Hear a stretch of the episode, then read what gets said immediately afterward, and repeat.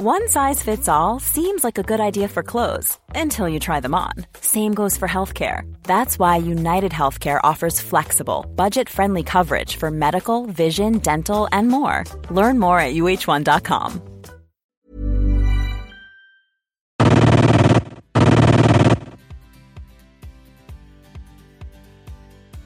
He, he claimed there was going to be a promised thousand years of the Third Reich. So, by that maths, given that he was in charge for 12 and a half years, he achieved about 1.2% of his goal the complete destruction of his country. That's, Yeah. that's what happened. That was the how it ended. Welcome to the WarriorU podcast, proudly presented by Hindsight Leadership and Resilience. The WarriorU podcast delves deep into the topics of leadership, resilience, and human optimization.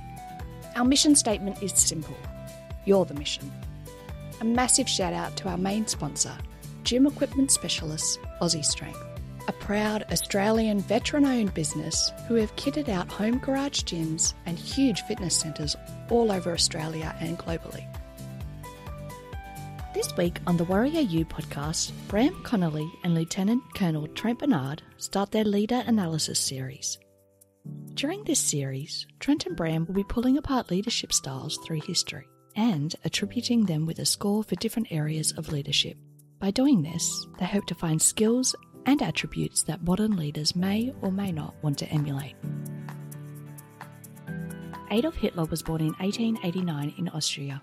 He became the Fuhrer of Nazi Germany from 1933 to 1945. As a leader of Germany's Nazi Party, he was one of the most powerful and notorious dictators of the 20th century. The Enabling Act allowed each government to issue laws without the consent of Germany's parliament, laying the foundation for complete Nazification of German society. The law was passed on March 23, 1933, and published the following day. We start our conversation with a snippet from Hitler's speech promoting the Enabling Act. dass es sich dabei nicht nur um das negative Problem der Bekämpfung dieser Lehre und ihrer Organisation handelt, sondern um die Durchführung der positiven Aufgabe der Gewinnung des deutschen Arbeiters für den Nationalstaat. Analysing Hitler as a leader with Trent and Bram. I thought we'd do something a little bit different today. So, Trent and I, we're going to launch into a new sort of avenue for the podcast for a couple of months, just to look through history at some pretty amazing leaders. Well, not amazing necessarily. The first one's not amazing. Hitler. um, he, he was a so leader. much. Yeah. And we're going to go through and talk about these leaders and I'm going to give you an introduction in them into them and then around a score around, you know, what was their inspiration, motivation score, providing purpose and direction. We'll give them a score for that. Uh, roll into their leadership style. Again, another score, seven out of 10 for Hitler. We'll get into that in a minute. And you see what I did there? That's like a hook, like seven out of 10. Now they're going to listen until they get to that. Then we're going to go through enduring legacy, score out of 10, how it ended for them, score out of 10, and an overall leadership summary and a final score out of 50. So interestingly, those those modalities, uh, how it ended, enduring legacy, leadership style, providing purpose and direction, inspiration and motivation, they're all sort of pillars to what would be coined these days as an adaptive leadership framework. So we're looking at these leaders through an adaptive leadership framework, providing them a score out of 50, and then, you know, you and I have a bit of a chat about them, but we will also talk about those different modalities and how people might be able to take some things away from these people and put it into their own leadership styles. Maybe we won't be too contentious with with the first one with Hitler. Um, probably don't want to take too much away, but yeah, we'll get into it. Alrighty. So, firstly, I'm joined today by my mate Trent. Trent and I are going to Bram, how you going? good. We're going to pull apart Adolf Hitler, and I'm going to go through a little bit of a background first. So, for those that don't know, Hitler was the Fuhrer of Nazi Germany from 1933 to 1945. He was born in 1889 in Austria, Um, I think he was pretty poor, actually, if memory Yeah, serves me from- correctly. from- yeah. yeah. Mm. He was present at the first Battle of Ypres. Am I saying that right? Eep. Eep. Mm. Eep. Ypres. What do I? Yep. I've said your Ypres for years. Um, he was in the Battle of the Somme, the Battle of Arras, and the Battle of Passchendaele. And he was actually wounded at the Somme. Um, and these, of course, were all First World War battles. Um, he was a lance corporal. Is that right? Yeah, a, a Lance Corporal, yeah. He may have even been a full corporal by the end of the war. I'm not sure. No, I think he was a lance corporal. And prior to that, he was a painter before he joined German army. He actually got um, uh, rejected from the arts the arts college in Vienna as well, from memory. He received a first class Iron Cross uh, upon recommendation by by his Jewish superior, Lieutenant Hugo Gutmann. That's interesting. yeah, Um, interestingly, interestingly, he actually received two medals for bravery. Uh, promoted past corporals as his superiors didn't see uh, leadership qualities in him. Mm. Whilst in hospital after recovering from being blinded by mustard gas, he heard Germany had surrendered and, and allegedly was so enraged he fell blind again. In that case, um, be- began a career in the NSDAP, which would Forerunner to the Nazi Party. yeah, which would become the Nazi party in the 1920s. So he was quite a strange cat prior to and during the war, really, wasn't he? one hundred percent. I think. Yeah, and again, these are my scores; they're not necessarily Trent's uh, scores, so we, we can have a little bit of a talk about that. But inspiration, motivation, um, how did he inspire, and how did he get people to do the things that he wanted them to do, and what did they use to motivate others? I gave him ten out of ten for this, and the reasons being as such: Hitler was an effective public speaker. In fact, a lot of current uh, linguists and people who work around marketing, they look at not only Hitler but also Winston Churchill. And you and I use some of this in our own business, where you use the th- power of threes. So you say things in in parts of threes because people seem to remember the patterns and go with that sort of melodic pattern forming. So he was a really effective public speaker. Yeah, I Um, would go as far as to say he was highly effective. In fact, that's what led him to uh, become the leader of the Nazi Party was his ability to uh, to to be that fantastic orator. Mm. He was able to he was able to convert uh, what was essentially anti-Semitism views and and morph that into his uh, beliefs uh, around the Aryan race and Yeah. those sorts of things. So, and he did that through the power of his own speech. Yeah, right. And I mean, that was pretty big. It's still quite big in some of the colleges in London, you know, debating. And I think it's probably a, a bit of a lost skill, actually, but it was definitely something that everyone did. And if you look, if you look back all the way to the Greeks, you know, it was people that could stand up and actually do debating and, and make these Mm. great speeches were, were really revered.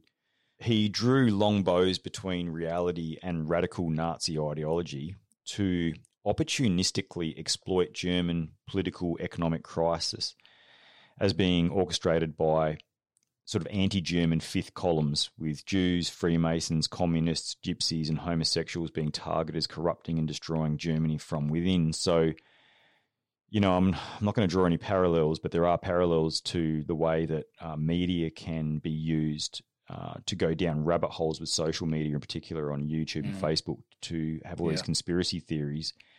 Um, so very, very much around. Uh, let's have all these different sort of groups and these conspiracies around those groups. And I guess this is seen in the in the propagation of the stab in the back myth that Germany was betrayed by Jewish and communist politicians into surrendering after World War One. The Great Depression allowed Hitler to accuse the Jews and the Bolsheviks of economically destroying Germany for their own game, capitalized on German shame after World War One defeat and their subsequent economic losses in the Great Depression, and directed blame to these groups to build political support and a political base.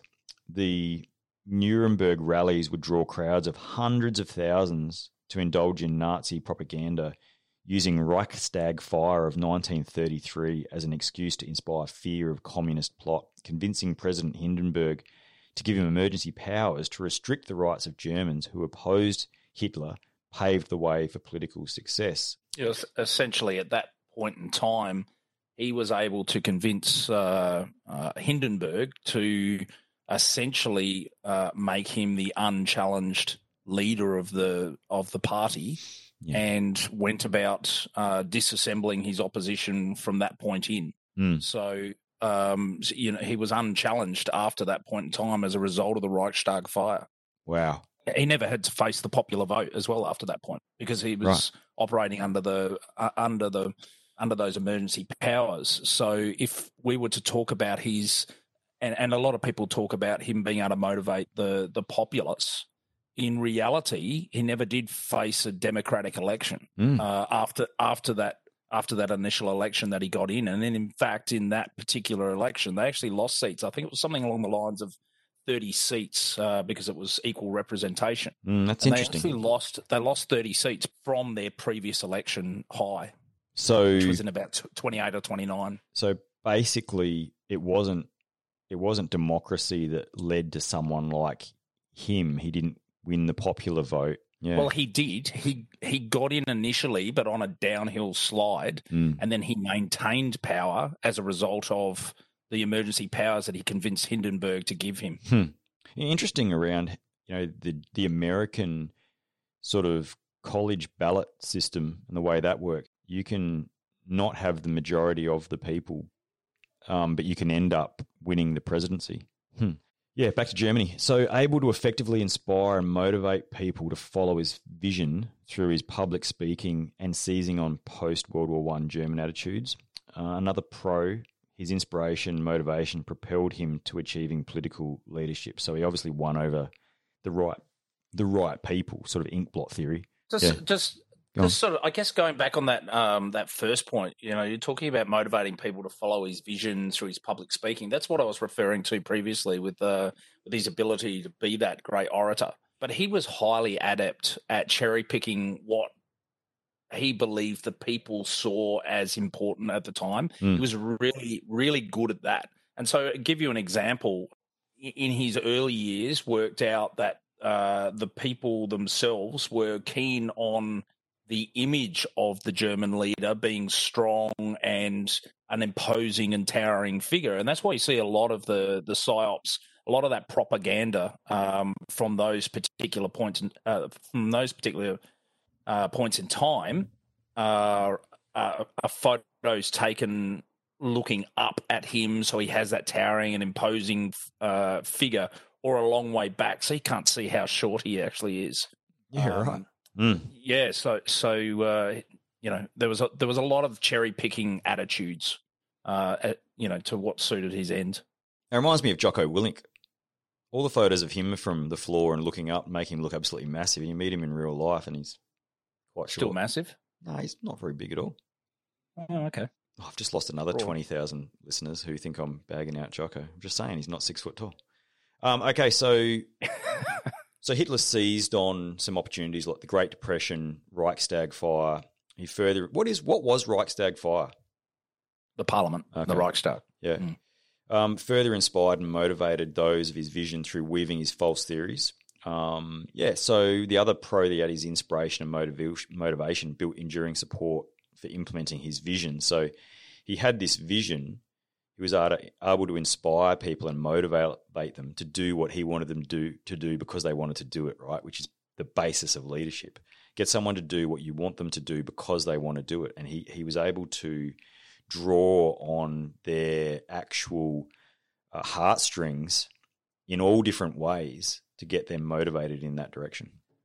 Yeah, I guess that's where the contentious part of uh, Hitler's leadership starts to come into the conversation, doesn't it? I mean, um, you know, why did they want to do it? There, there is certainly uh, there's certainly discussion around whether they actually believed actually believed Hitler's vision, but certainly the political elites and the military leadership, and definitely the the, the public in those early years, absolutely 100% believed and were getting behind. And I don't mean everyone, clearly. A large percentage of them was certainly getting behind Hitler's vision at that time. Yeah, and I mean, what we're sort of skirting around the, the elephant in the room, I guess, is you know we're talking about the you know destruction or genocide of a of a people. Yeah, You know, the Holocaust. there was people who he had doing what they wanted to do because they wanted to do it. I mean, they were there there were people who were complicit. Some of and and yeah. the great and the greater majority of the the elites uh, that were certainly in power and and you know uh, arguably somewhat sycophantically, but um, they they believed in what Hitler was doing at the time as well. yeah, For sure. wow. Um, so that's the pros. The con, well, it's not really the pros, but it is the pros. The cons. His theories of stab in the back, communist Jewish plots, uh, they were all just myths. So they were exposed, or if they were exposed as untrue, would, would destroy his credibility.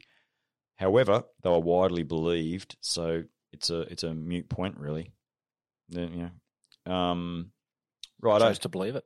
Yeah. So as far as motivation, really, most of the population, so ten out of ten. Hey, I'm Ryan Reynolds. Recently, I asked Mint Mobile's legal team if big wireless companies are allowed to raise prices due to inflation. They said yes. And then when I asked if raising prices technically violates those onerous two-year contracts, they said, "What the f*** are you talking about? You insane Hollywood ass." F- So to recap, we're cutting the price of Mint Unlimited from $30 a month to just $15 a month. Give it a try at mintmobile.com slash switch. $45 upfront for three months plus taxes and fees. Promo for new customers for limited time. Unlimited more than 40 gigabytes per month. Slows. Full terms at mintmobile.com. And it's important to note that you know the Germans, you know, they're good people. Like this is the this is the thing that they, they were. It was amazing that they, they got these good people. The end of the First World War, the environment was ripe for someone like him to come along and to to try and raise them out of the depression and turn it all into why is this about about it's about us, you know, and and so the people were, yeah, they wanted to they wanted to do what he wanted them to do. I guess these scores have a uh, a position in time as well. I would argue that uh, as the world's falling in on Germany and uh, the Soviets are coming through the uh, through the eastern edge of Berlin, they probably weren't as supportive and as motivated as uh, maybe they were Yeah. probably four or five years earlier. Yeah, it's a good it's a good call, and I, I guess we're talking about right at the height of their their powers as far as this goes. Yeah. Um, providing purpose and direction again, ten out of ten. So this is around how you envisage goals, mobilize people and resources to achieve the aims. Um, so did this person create a vision that people look to and work towards? How do people, society work towards this vision? Was it consistent and coherent, um, or beset by challenges? And in Hitler's case, ten out of ten he looked to establish a, a militaristic, racially pure German state that would achieve European domination through creating the, the Greater German Reich, incorporating much of Eastern Europe into this German state. He achieved this through mobilization of the people and resources to indoctrinate the population with Nazi ideology and, and then mobilize resources towards economic recovery and wider militarization. It's really similar to what we see in some bigger countries now. He was year, it's it's really similar to what the American uh, military industry does. Yeah, it's um, hard not to call it out, mate. You know, I've, I've seen it from that. I've seen it from that perspective. You know, it, It's uh, it's also. I mean, it's interesting, um, but it's interesting to uh, to talk about his efforts at you know pulling Germany out Mm. of out of you know post World War One.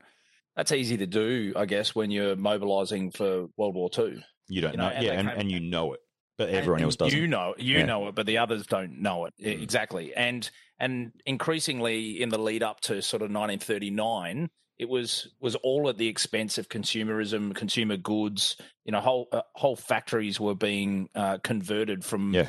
uh, from from making baby food Yeah. to uh, making combat rations. Right. You know, and and there's examples like that everywhere. You know, cars, uh, civilian vehicles were you know not being produced anymore, or certainly Mm. in lo- lower numbers in favour of armored vehicles. Let's. I mean, let's talk about some of the ideological, ideological indoctrination. This is amazing, right? In in five years, schools started teaching teaching Nazi ideology as fact, the superiority of German, of the German.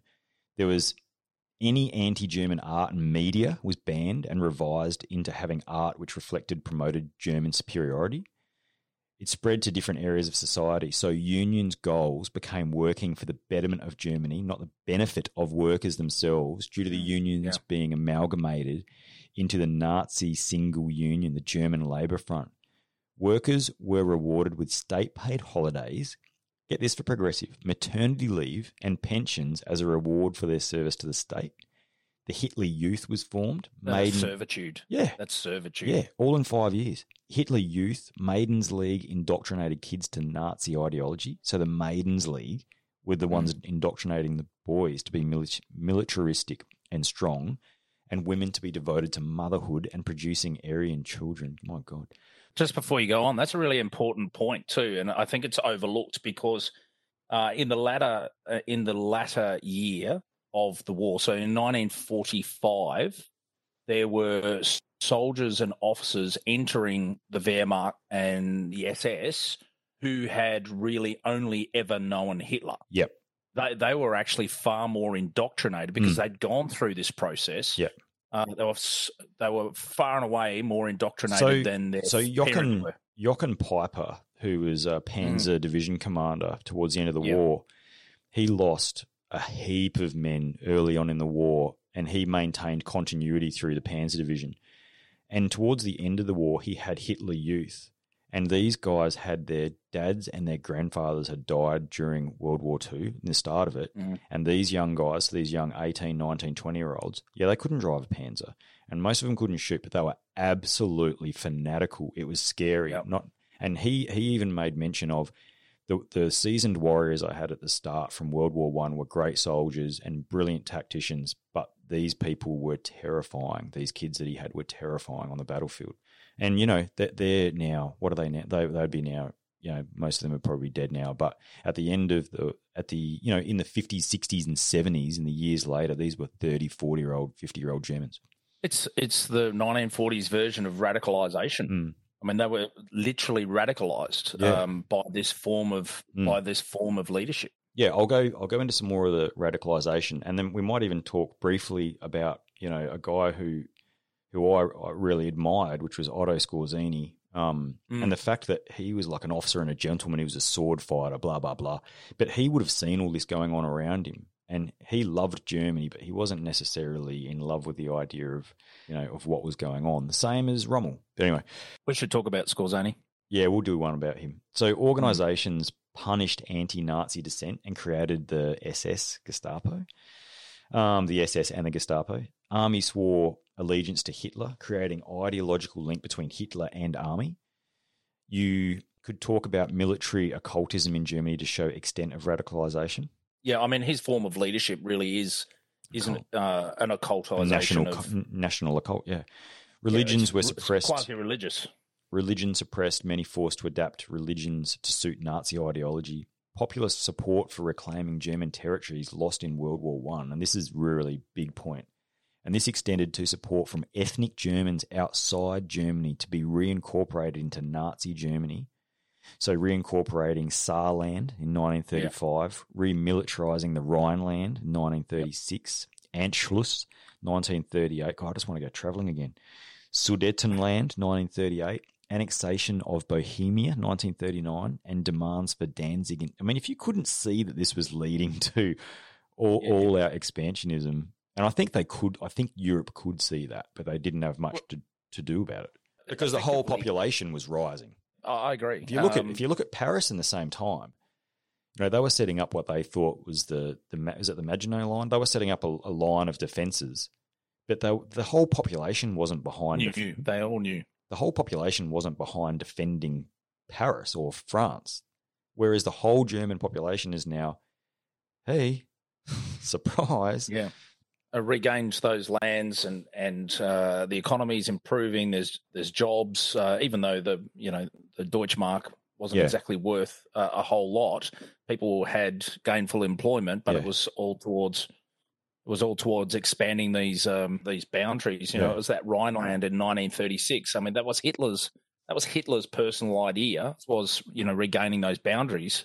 But even at that point in time, in 1936, the generals weren't behind him. Mm. Well, they certainly weren't supportive of the reoccupation of Rhineland, yeah, right. and So- he forced them. So that shows you that he was able to provide purpose and direction, th- and that was through state sponsored and statewide ideological indoctrination. And then you've got the Mm. resource mobilization. He, re- he restructured the German economy, um, which resolved the Great Depression for Germany pretty early, actually. State directed investment in infrastructure development saw expansion of Volkswagen, the Autobahns, Krupp, Stell, and other industries. The Autobahns provided both civilian and leisure infrastructure, but importantly, it was actually designed around military infrastructure to move things fast as their overall plan. It was Heavy, genius. heavy vehicles and armored armored vehicles, Yeah. and that's why the autobahns existed. Yeah, highways that uh, the only highways in Europe that could move things around a country that fast. Uh, and this is from a country that was broke. Yeah, as I said before, uh, it's at the it's at the expense of the consumerist part of the industry. So it, it was really a very thin veneer on fixing the economy because there was no depth to that economy at all, Yeah. uh, and it came at the expense of uh, quality of living standards as well. And then you had the Treaty of Versailles, where they weren't able to make uh, an offense force, so they made a defense force. So everything they were Pocket doing was for defense. battleships and things like that. Yeah, so interesting. And then, so the, the pros of all this, it created effective mechanisms for providing direction. So you've got education, Hitler Youth. It instilled mm. purpose and direction in his ideas into the German people. There was direction and purpose to achieve Hitler's vision, which was embodied by all aspects of society labour, industry, commerce, religion, the military, obviously, allowing Hitler to provide cohesive cooperation and direction across the population. Um, Yeah. It created positive cycle for Hitler's leadership, that inspiration that you talked about before, and leadership which would, would allow Hitler to provide that direction and purpose through schemes and mechanisms which would see further inspiration. So him standing on the dais almost, you know, Heil Hitler, Heil Hitler, Heil Hitler. Saw Hitler's vision for the most part was achieved before and during the start of the war, especially when they had that amazing uh, blitzkrieg at the start, and that really sort of lit the fi- the home fires behind how how great the the Germans were. There was no challenge to his leadership due to huge support, absolutely massive support, and any challenge that was there sort of dis- dissipated. And it wasn't just until, until those planned until those planned uh, attempts to overthrow him. But as that's I said, that's uh, way yeah you know- years later. And I mean yeah, that's years later. But but the but the political elite at the time were supportive. They did believe him. They Yeah. were being empowered as a result of, everyone was of getting Hitler being there. they were all getting they rich were all again. getting their bit. yeah They all had their snouts in the trough. They Yeah. were all uh, part of it. And and of course, the Nuremberg trials, you saw these political and military elites trying to back out Mm. and um, indicate that they weren't supportive at the time. But you know, this was Hitler and and Mm. some of these other key individuals at the time that were really leading the country down this path. But it's not entirely true. And and interestingly, it wasn't people his age group. So you're talking about, you know, suddenly you had this guy, and all the youth were like loving him, and then and then all of the World War One generals and Veterans. veterans who were, you know, now in their you know older years, and and and people who had watched the modernization of Germany who were in their sixties, seventies. So you had intergenerational support. So that's the pros. The cons to the way that he would provide purpose and direction was it relied on indoctrination and coercion rather than leadership and inspiration. So it was fragile And fear. and fear. and fear and fear because Yep. you know uh, in the early years he was using the brown shirts Mm. and they Mm. just morphed it went from the brown shirts to the black shirts and there was a significant amount of fear Yeah. involved obviously the gestapo Mm. uh, so it's not just it wasn't just about indoctrination but there was it was past coercion it was fear and And oppression you had, you had kids. Just Mm. before the war, you had Hitler Youth. You had young kids in their teens, young teens, rounding up Jewish sympathizers and, and handing them over to the Gestapo. Insane. Gentile women uh, who were who had uh, Jewish boyfriends. You know, they were they were forced forced to have their heads shaved in public and publicly shamed, uh, and, and by the brown shirts and the and the Mm. youth, all because they had a Jewish boyfriend, It's almost the ISIS playbook. Yeah. isn't it? Yeah. So yeah, the leadership style score seven out of ten. I gave him um, for his leadership style, and I'll explain that because I know that you're going to go what. But a- as, yeah. What?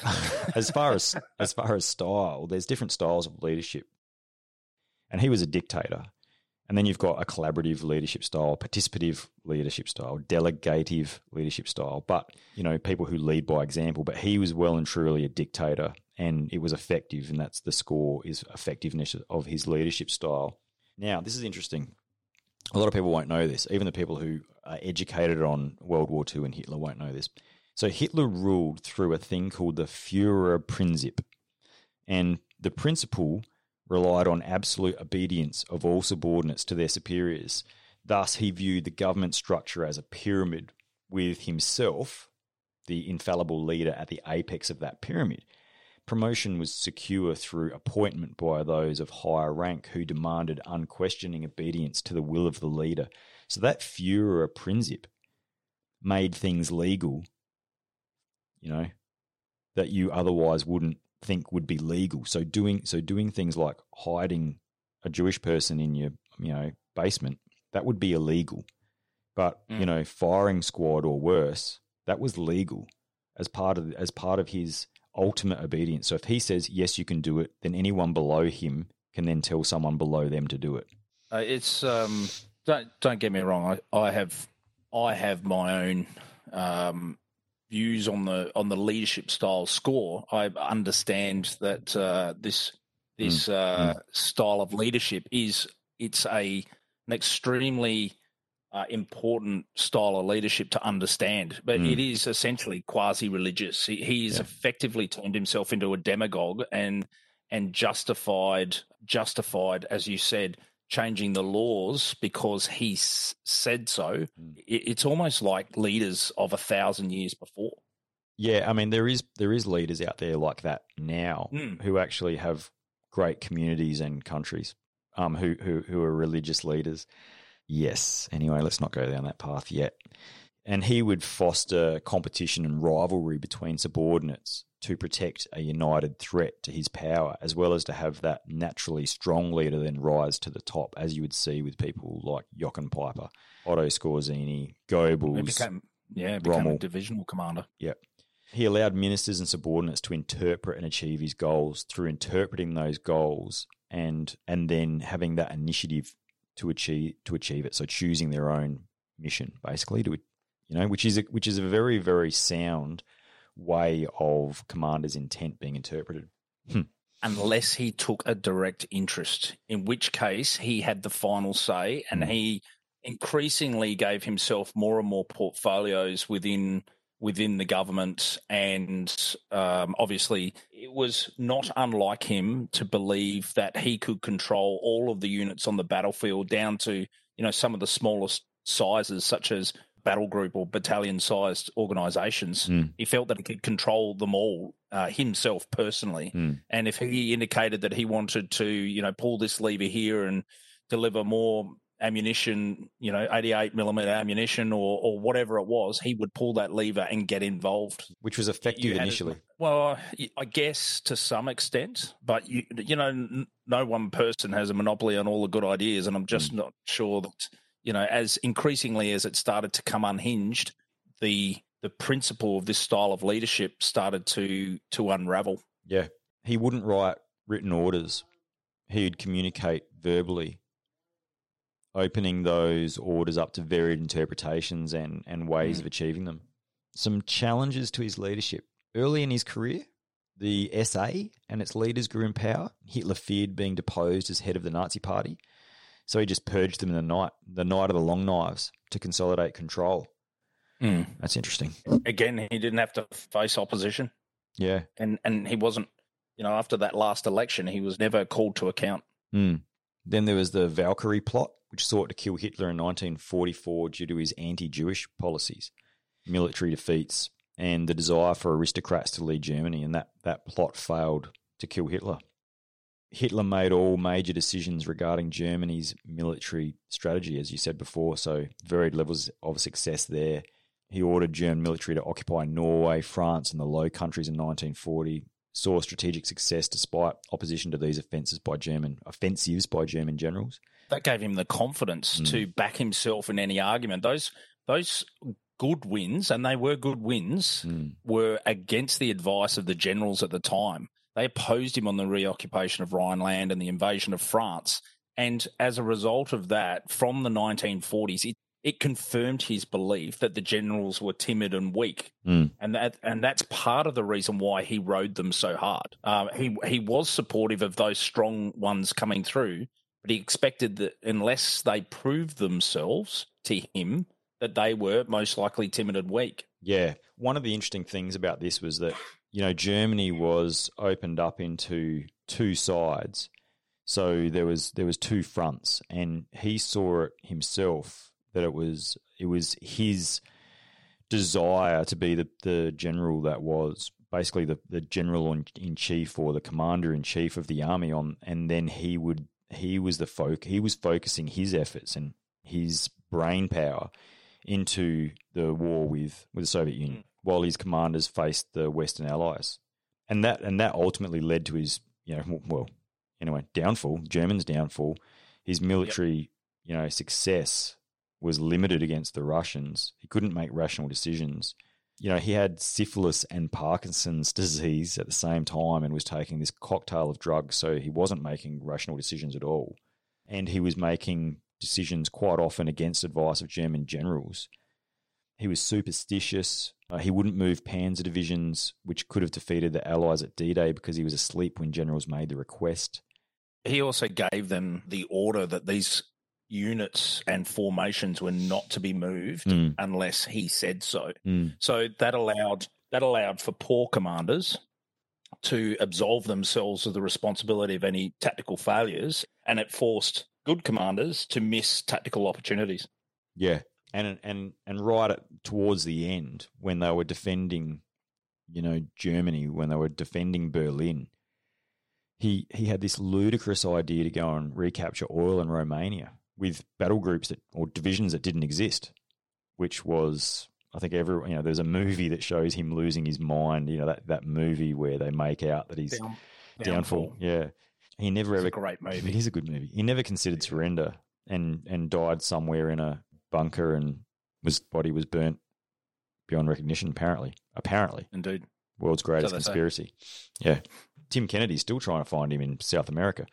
But anyway, around his leadership style, a couple of a couple of pros. Führer Prinzip effectively negated any challenge to his leadership. Um, it was just all controlling. His personal style of leadership, with limited input from generals, saw effective implementation of military plans, especially the Blitzkrieg, which was you know really early successes and and did have this did have the second order effect of making both the French and the British and even the Americans think that the German army might be unstoppable. And then Führerprinzip also allowed his orders to be implemented with initiative and flexibility in some regards, because nothing was on paper, so it was hearsay and innuendo. However, the cons to all that, his sole leadership coupled with increasingly deteriorating mental health saw no one able to stop or advise him from making any mistakes. So they couldn't they couldn't stop D Day. Uh, failure to stop the launch of the Battle of the Bulge. Um, they created factionalism, which split the Nazi leadership. You know when they needed leadership the most, and his dictatorial is that a word? Dictatorial. Dictatorial style created challenges to his leadership. Their failure mitigates this point, but demonstrates how it did alienate some of his inner circle. Hmm. So it was effective until it wasn't. Yeah. Until it got hard. Yeah. It was, again, fragile. So, enduring legacy, so continuation of ideas and personal adoration, how does history remember them? Not surprisingly, I gave him zero out of 10. I'm glad that you've said zero out of 10 uh, because I- I think. Up until now, I was looking like a Nazi, wasn't I? even by their standards of the day, the social standards of the day, and and setting aside the fact that the the German population themselves Mm. were were feeling oppressed Mm. uh, as a result of the Versailles Treaty and and the implications of that. You know, it was it was certainly obvious to much of the world that he was he was a dictator who was bent on destruction of the, the free world. Yeah. And the reason for that score so, no continuation of ideas. Nazism was destroyed in World War II. Yeah. I, I, and revealed, reviled thereafter. So, Mm. yeah. Hitler has no real adoration, only widespread contempt. Almost everyone sees him as um, megalomaniacal a racist, evil, murderous, paranoid, and bringing unwanted chaos and destruction. Germany has shame. It's had to apologize profusely for this period of its history. Extensive shame. A, a lot of their laws now uh, in Germany are as a result of preventing Yeah. something like this from happening again. Mm. But uh, as Ricky Gervais would say, uh, you don't hear of too many boys being called Adolf anymore, do you? no, there's no enduring legacy. Um, and historical dismissal of Hitler as murderous tyrant earns Hitler a zero. Right, rightly so. Yeah, how it ended for them. Again, I gave him zero out of ten for how it ended. And and you know, we've done a heap of these leaders for the coming weeks ahead, and some of them it's Mm. ten out of ten, you know. But for him, you know, he ended his own life, we think. Um, his leadership ended in a bunker in Berlin, surrounded by his enemies, and instead of surrendering, just killed himself. So he didn't even give the world, you know, that ability to heal through through that. Um, the Germany he created was not only defeated; it was split between capitalist West and communist East, and created you know, an enduring legacy of pain for people right up until the, you know, um, late nineties, early thousands. So, It hmm. was the complete destruction of his country. And, Mm. and 12 and a half years prior to that, when he started, he, he claimed there was going to be a promised thousand years of the Third Reich. So, by that maths, given that he was in charge for 12 and a half years, Mm. He achieved about 1.2% of his goal. The complete destruction of his country. That's, Yeah. that's what happened. That was the how it ended. yeah, nothing good came out of that. Overall leadership summary 28 out of 50, which sounds probably better than it should, but you have to remember he brought a country from its knees out of a depression, mobilized huge human resource, gave them positivity, motivation, and direction. It's just that it was in completely the wrong way. Yeah, It- if it- he if he'd gone a different way, if he'd been moderated or been able to be moderated by uh, more moderate leaders, Mm. uh, maybe you know there still would have been anti-Semitism, but maybe not genocide. There there still would have been expansionism, but maybe not taking on three country, three major powers at once. Mm. I am not a fan of Hitler or his leadership style.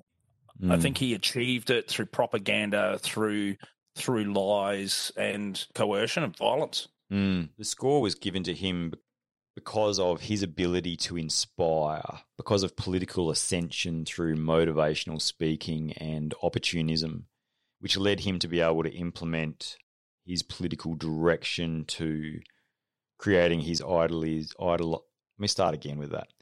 So, Hitler's ability to inspire and his political ascension through motivational speaking and opportunism led him to be able to implement political direction, creating his idealized German state through mobilizing all sectors of society. They obeyed his will and they also pursued his envisaged Germany. Which you know Mm. as we've sort of discussed a few times Mm. was was crooked in its initial inception i mean it was his and he was able to capitalize on the fears of the Mm. people Mm. but when we talk about the legacy it's a leader's responsibility to leave the world in a better place Mm. you know he's hardly done that has he No, and and that lack of enduring legacy, the immediate collapse of Nazi Germany and defeat uh, of World War II, effectively washes away any long-term impact he would have even had, and diminished his leadership impact considerably. So, you know, all in all, not a very good score. It's not the lowest score, but it's not a very good score. Some things to take away, I think, probably the passion that he showed, if that's the right word, is is something interesting for leaders to look at. And also the the the orating orating skills, his ability to mobilize people's minds through crystallizing a vision for them and then selling that vision widespread, building a fan base, which is part of what leadership is.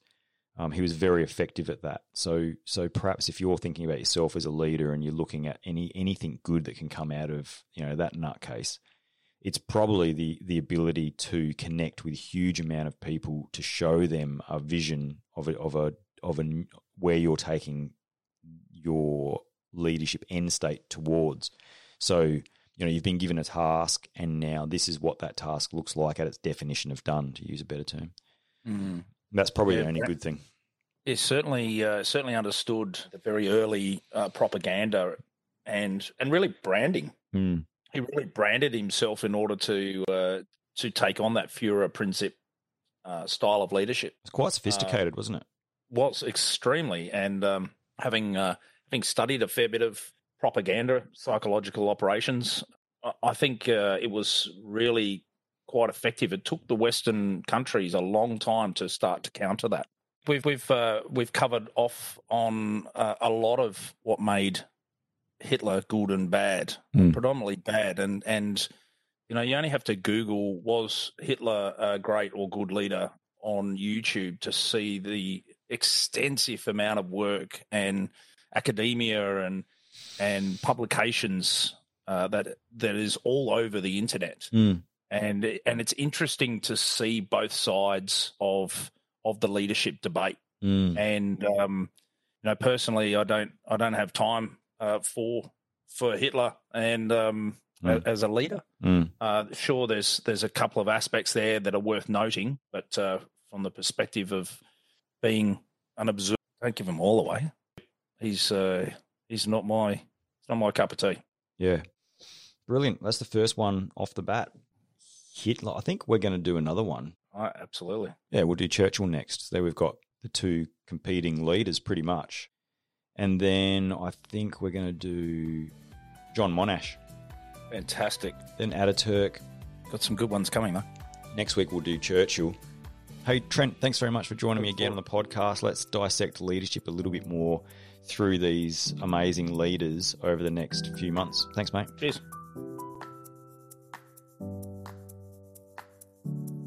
Thanks for listening to the WarriorU podcast. Did you know that our parent company, Hindsight, offers leadership and resilience training as well as workshops?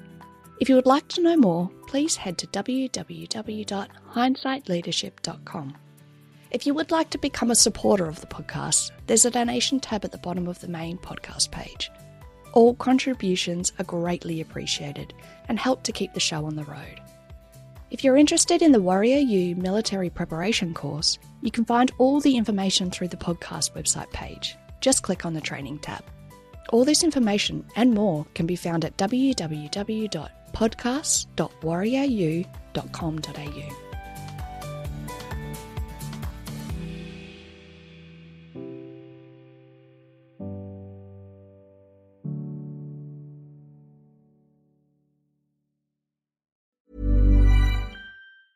Hey, it's Danny Pellegrino from Everything Iconic. Ready to upgrade your style game without blowing your budget? Check out Quince. They've got all the good stuff shirts and polos, activewear, and fine leather goods, all at 50 to 80% less than other high end brands. And the best part? They're all about safe, ethical, and responsible manufacturing. Get that luxury vibe without the luxury price tag. Hit up quince.com slash upgrade for free shipping and 365 day returns on your next order. That's quince.com slash upgrade.